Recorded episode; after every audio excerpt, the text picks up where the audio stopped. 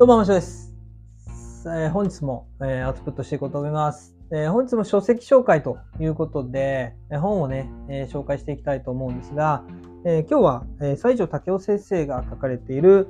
えチームの力という本になります。これの構造構成主義っていうふうな、あえっ、と、哲学の理論体系を、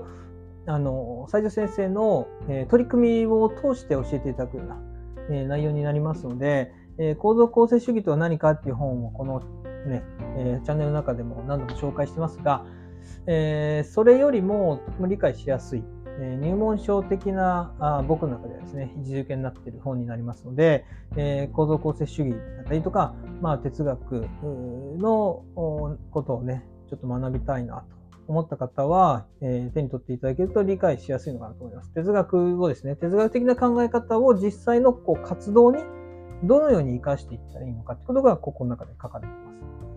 で、えー、西条先生はですね、あの、2011年にあった、えー、東日本大震災の時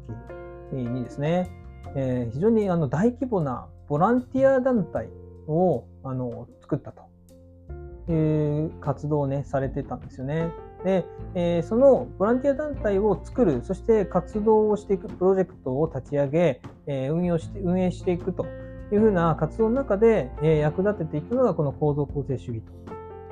という、え、理論理論体系なんですね。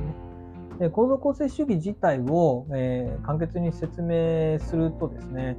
もともとは、うん人えっと、心理学の領域で確か研究されていた先生なんですけど、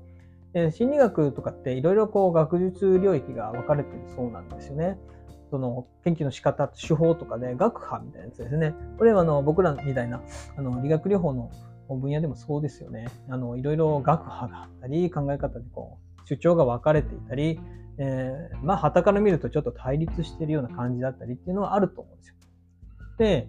えー、そういった対立、えー、信念対立というふうに書かれてますけど、信念対立っていうものをどのようにして理解し乗り越えていったらいいのかっていうところで、えー、考え出されたのがこの構造構成主義、えー、ですね。とても原理的な考え方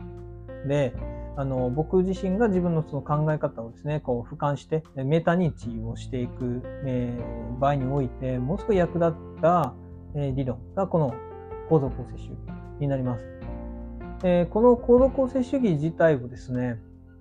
あの詳しく説明するアウトプットっていうのも、あいつかまた、しっかりとまた読んでですね、構造構成主義とは何かって、まあ、教科書的な本があるんですけど、僕にとってもバイブルのような本ですけど、そういった本ももう一度、あの、繰り返し読んでみて、えー、アウトプットするっていう風な機会も作りたいなと思ってるので、まあ、今回それについて、えー、詳しくは触れないですけど、えー、今回ご紹介する本はその哲学の理論体系、構造構成主義っていうものを使って、えー、西条先生がものすごい大きなプロジェクトを達成したと、え、成功させたっていうところ、えどのようにして実際の活動に哲学哲学が結びついたのかっていうところが書かれてるのが非常に面白いなと思うんです。あのそういうのがあると、あの理論だけこう提示されても正直わかんないじゃないですか、やっぱり。あのなんかこう理論的なちょっと難しい言葉で、それだけで説明されると難しいんだけれども、実例を通して、その理論を使った実例を通して説明をされると、その理論自体もわかりやすい。まあ、例え、例えみたいな感じでしょうかね。えー、わかりやすい。ので、僕は最初に構造構成主義とは何かっていう、その、ちょっとまあ、難しい本を先に買っちゃって、で、第一章のその、冒頭みたいなところで、あかんともで、あの、やめたんですよね。あの、挫折したんですよ。一回。やめて、で、西条先生他に本書いてないかなっていうんで、この、この本を買って。で、えー、読んだんですよ。で、そしたら、あの、なんとなくこう理解できるんですよね。ふわっと。ふわっと理解できる。えー、ふわっと理解した上で、もう一回構造構成主義とは何かに戻って読んでみると、あらまと、わかりやすい。前よりはちょっと理解しやすい。みたいな感じでえー、な状況で、それからまあ1回2回ちょっと読んでみたりしたんですけど、で、まあ、そういうことを勉強したい、えー、構造構成主義についてちょっと学習したい方にとっては、あ入門書として使えるのかなと思って今回、えー、ご紹介しました。で、もう一つ、その、チームの力って書かれてますけど、まあ、ボランティアって一つの大きなチームですよね。えー、コミュニティをどのようにして作っていたのかっていう普通にこうアイデアとしてチームを運営していく、大規模なチーム、えー、集団をこう運営していく上で、えー、どういうふうな工夫があったのかなっていうところも、あのものすごい勉強になります。あの自分自身も組織の中の一員として働いてますので、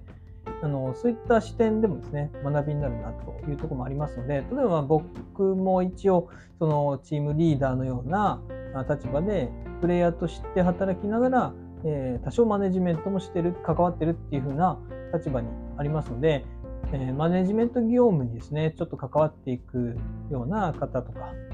に関しては、えー、すごく参考になる本なんじゃないかなと思います。で僕自身そういった業務がちゃんとあの自信を持ってできてるわけではないですが、